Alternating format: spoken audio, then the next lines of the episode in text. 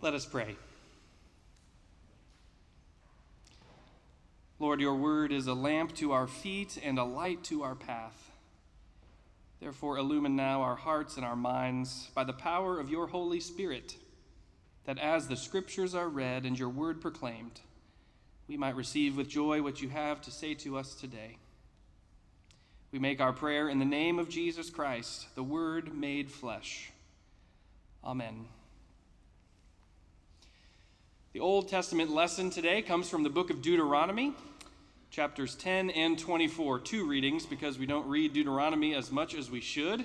It's the third most quoted book in the New Testament after Psalms and Isaiah. So I invite you now to listen for the word of the Lord.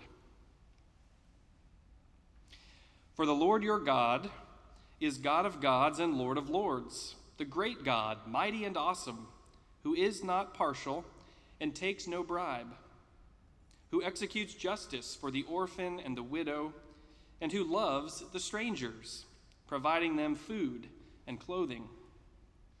You shall also love the stranger, for you were strangers in the land of Egypt. You shall fear the Lord your God, him alone you shall worship, to him you shall hold fast, and by his name you shall swear. He is your praise he is your God who has done for you these great and awesome things that your own eyes have seen. Your ancestors went down to Egypt 70 persons, and now the Lord your God has made you as numerous as the stars in heaven. You shall not deprive a stranger or an orphan of justice. You shall not take a widow's garment in pledge. Remember that you were a slave in Egypt and the Lord your God redeemed you from there. Therefore, I command you to do this. When you reap your harvest in your field and forget a sheaf in the field, you shall not go back to get it. It shall be left for the stranger, the orphan, and the widow, so that the Lord your God may bless you in all your undertakings. When you beat your olive trees, do not strip what is left, it shall be for the stranger the orphan, and the widow. When you gather the grapes from your vineyard, do not glean what is left. It shall be for the stranger, the orphan, and the widow. And our New Testament lesson today is from Matthew 25, verses 31 through 40. Jesus says, when the Son of Man comes in his glory and all the angels with him, then he will sit on the throne of his glory. All the nations will be gathered before him, and he will separate people one from another as a shepherd separates the sheep from the goats. And he will put the sheep at his right hand and the goats at his left. Then the king will say to those at his right hand, Come, you that are blessed by my Father Inherit the kingdom prepared for you from the foundation of the world. For I was hungry, and you gave me food. I was thirsty, and you gave me something to drink. I was a stranger, and you welcomed me. I was naked, and you gave me clothing. I was sick, and you took care of me. I was in prison, and you visited me. Then the righteous will answer him, Lord, when was it? That we saw you hungry and gave you food, or thirsty and gave you something to drink? And when was it that we saw you a stranger and welcomed you, or naked and gave you clothing?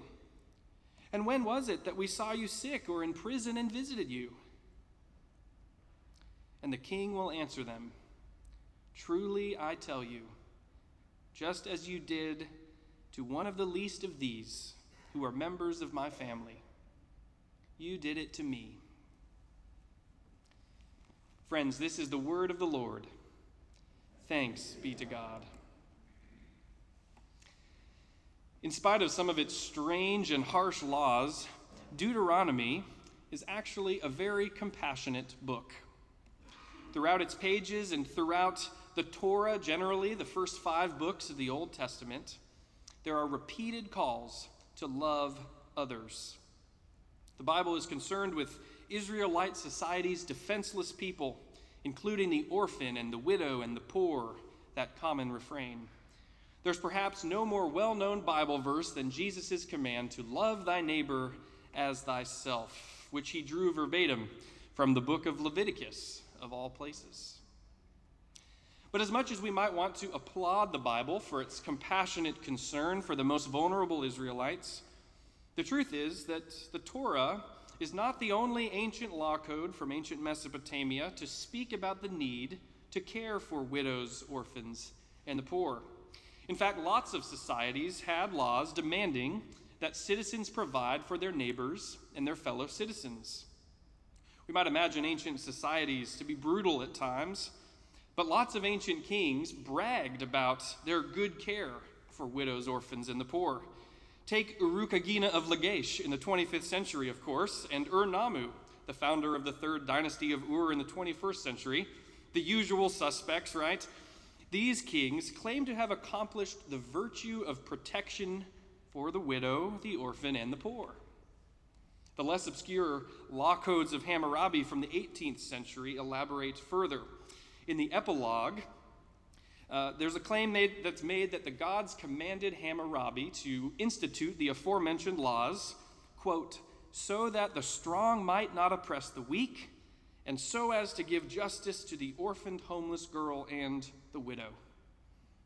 Sounds a lot like the Bible, doesn't it?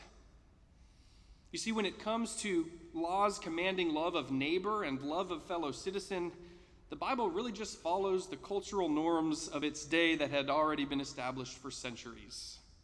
Everyone seemed to know that it's right to care for one's own people.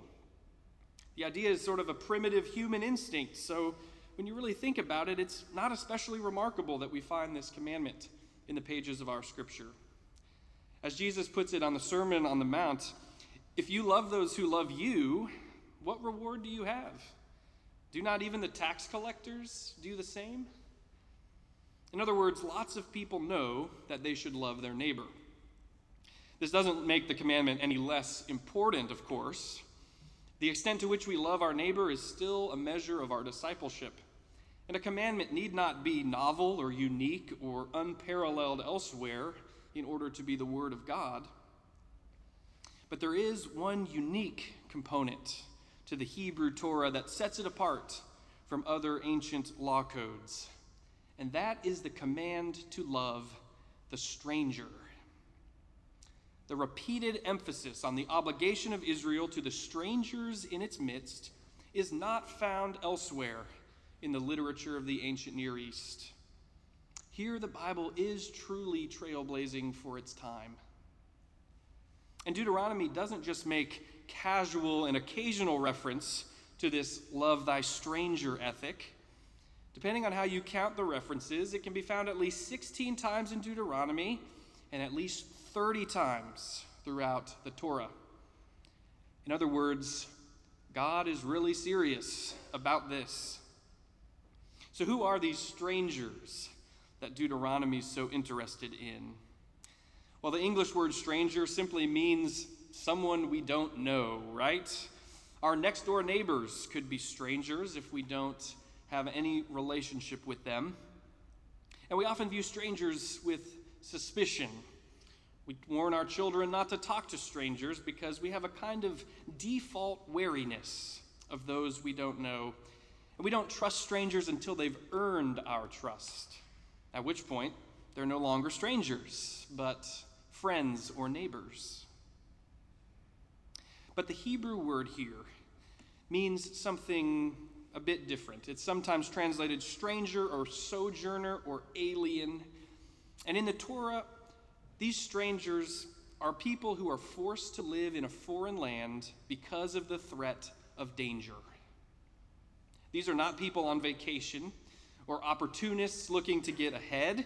These are people fleeing persecution and violence. These are people who find themselves among the Israelites as cultural outsiders. So the truth is that a better translation of this word today would be refugee. That's certainly what we'd call them today. In short, a stranger is a non citizen. And the Torah's command to care for outsiders as well as insiders is what sets it apart from the other law codes of its day.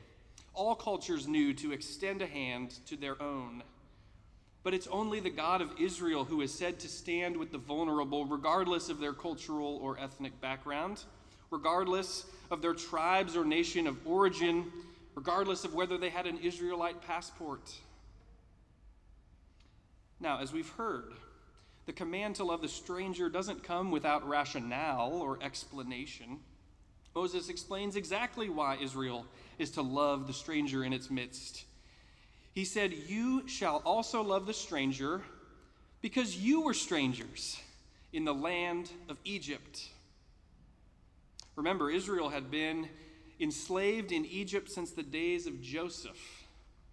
And while they were in Egypt, the Pharaoh was hostile and cruel to them because they were foreigners. In Egypt, they had been exploited for their work, forced to toil long hours in the heat of the day laying bricks only to barely scrape by. And now that God had freed them from that oppression, God insists that they do not recreate Egypt like conditions in Israel. From God's point of view, it would be a terrible tragedy if people who had once faced persecution in a distant land were to arrive in a free country only to become persecutors themselves. Wouldn't that be a terrible tragedy? Now, notice the command to love the stranger is a positive command. God doesn't say, leave the stranger alone, but love the stranger. In other words, it's a call to do something, a call to action. The command is to play an active role in the protection and the provision of the stranger when they enter the land. And Deuteronomy gives a very practical example of how to do this.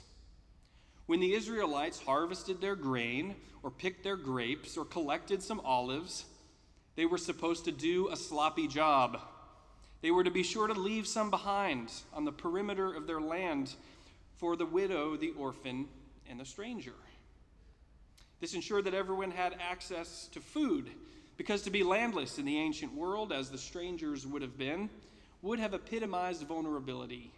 Because without land, you'd be without food, and without food, you'd be without hope. You see, this is the amazing thing about Deuteronomy.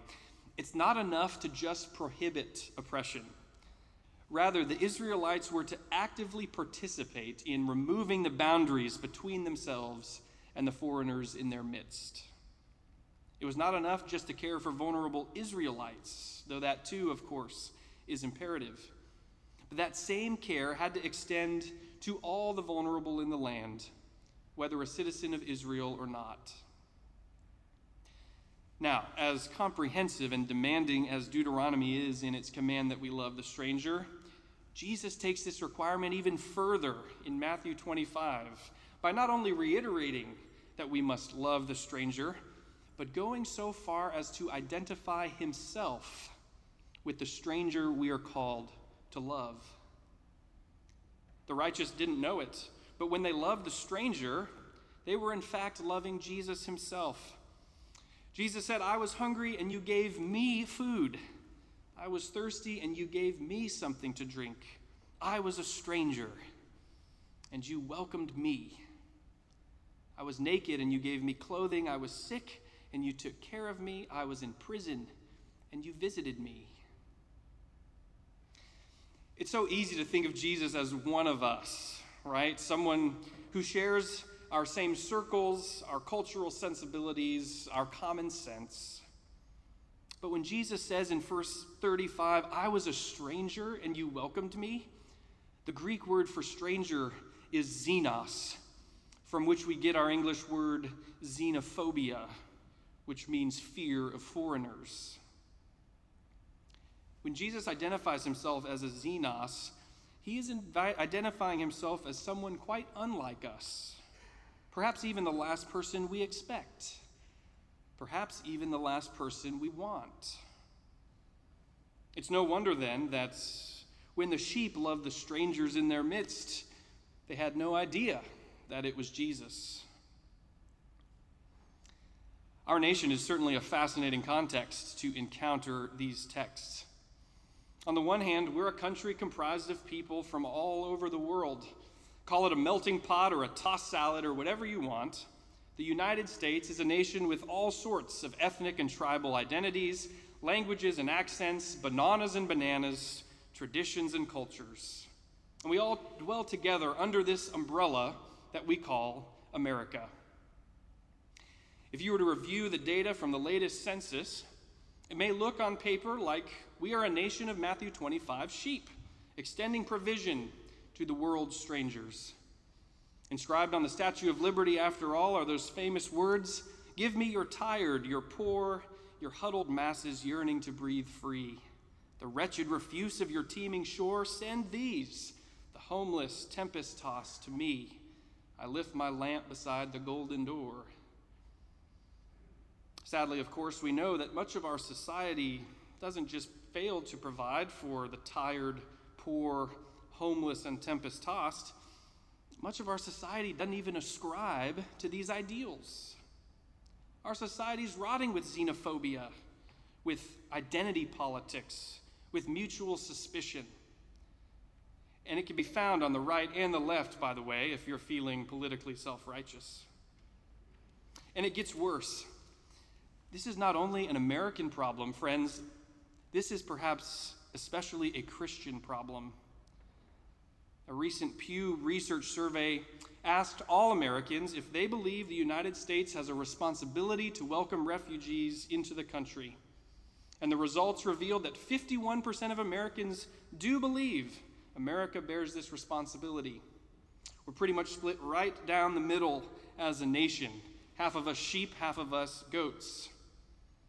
But here's the shocking thing the group least likely to say that America has a responsibility to welcome refugees into the country is white evangelical Christians.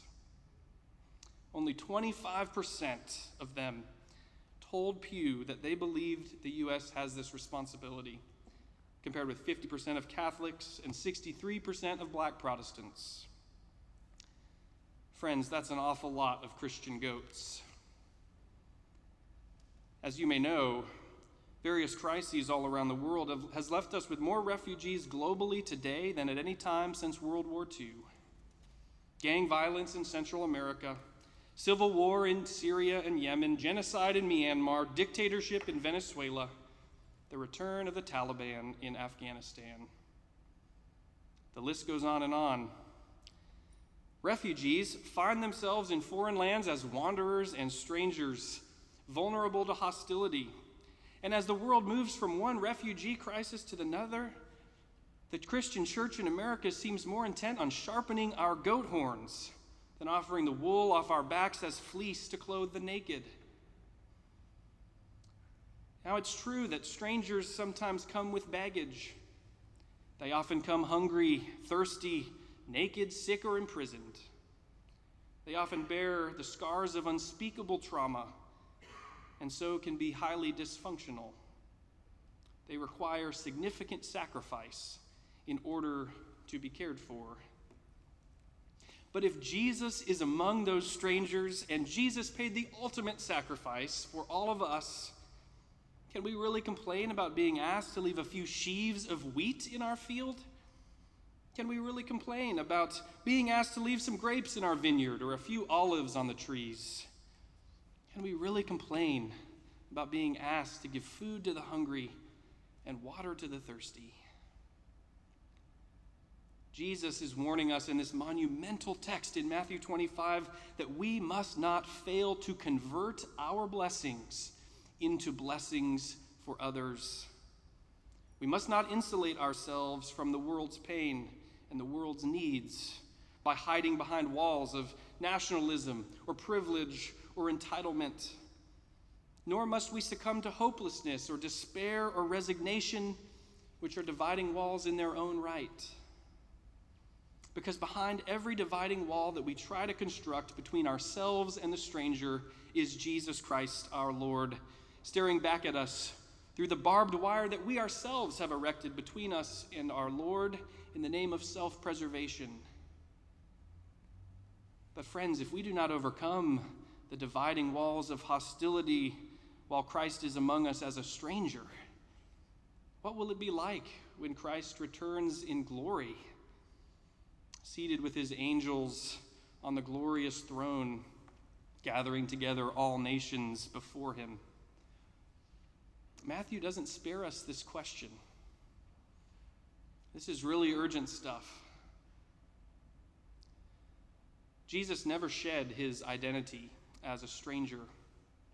He was a refugee from birth, for King Herod's killing spree forced Mary and Joseph to flee political violence to the land of Egypt, of all places.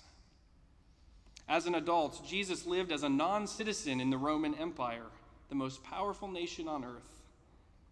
And it was because he didn't have the rights of citizenship there that he was crucified on a cross rather than killed by a less torturous, less cruel, and unusual form of the death penalty. You see, crucifixion was reserved for slaves and foreigners. Roman citizens were exempt. Think about that. The cross wouldn't be the symbol of our faith if Jesus had been a citizen of his land. The cross itself reminds us that he was a stranger in the Roman Empire. Little wonder, then, that he can still be found among the strangers today. My grandmother used to say that whenever we extend hospitality to strangers, we never know when we might be entertaining angels, as that beautiful verse in Hebrews says. But it might not just be angels that we're entertaining when we extend hospitality to strangers. It might be Christ Himself.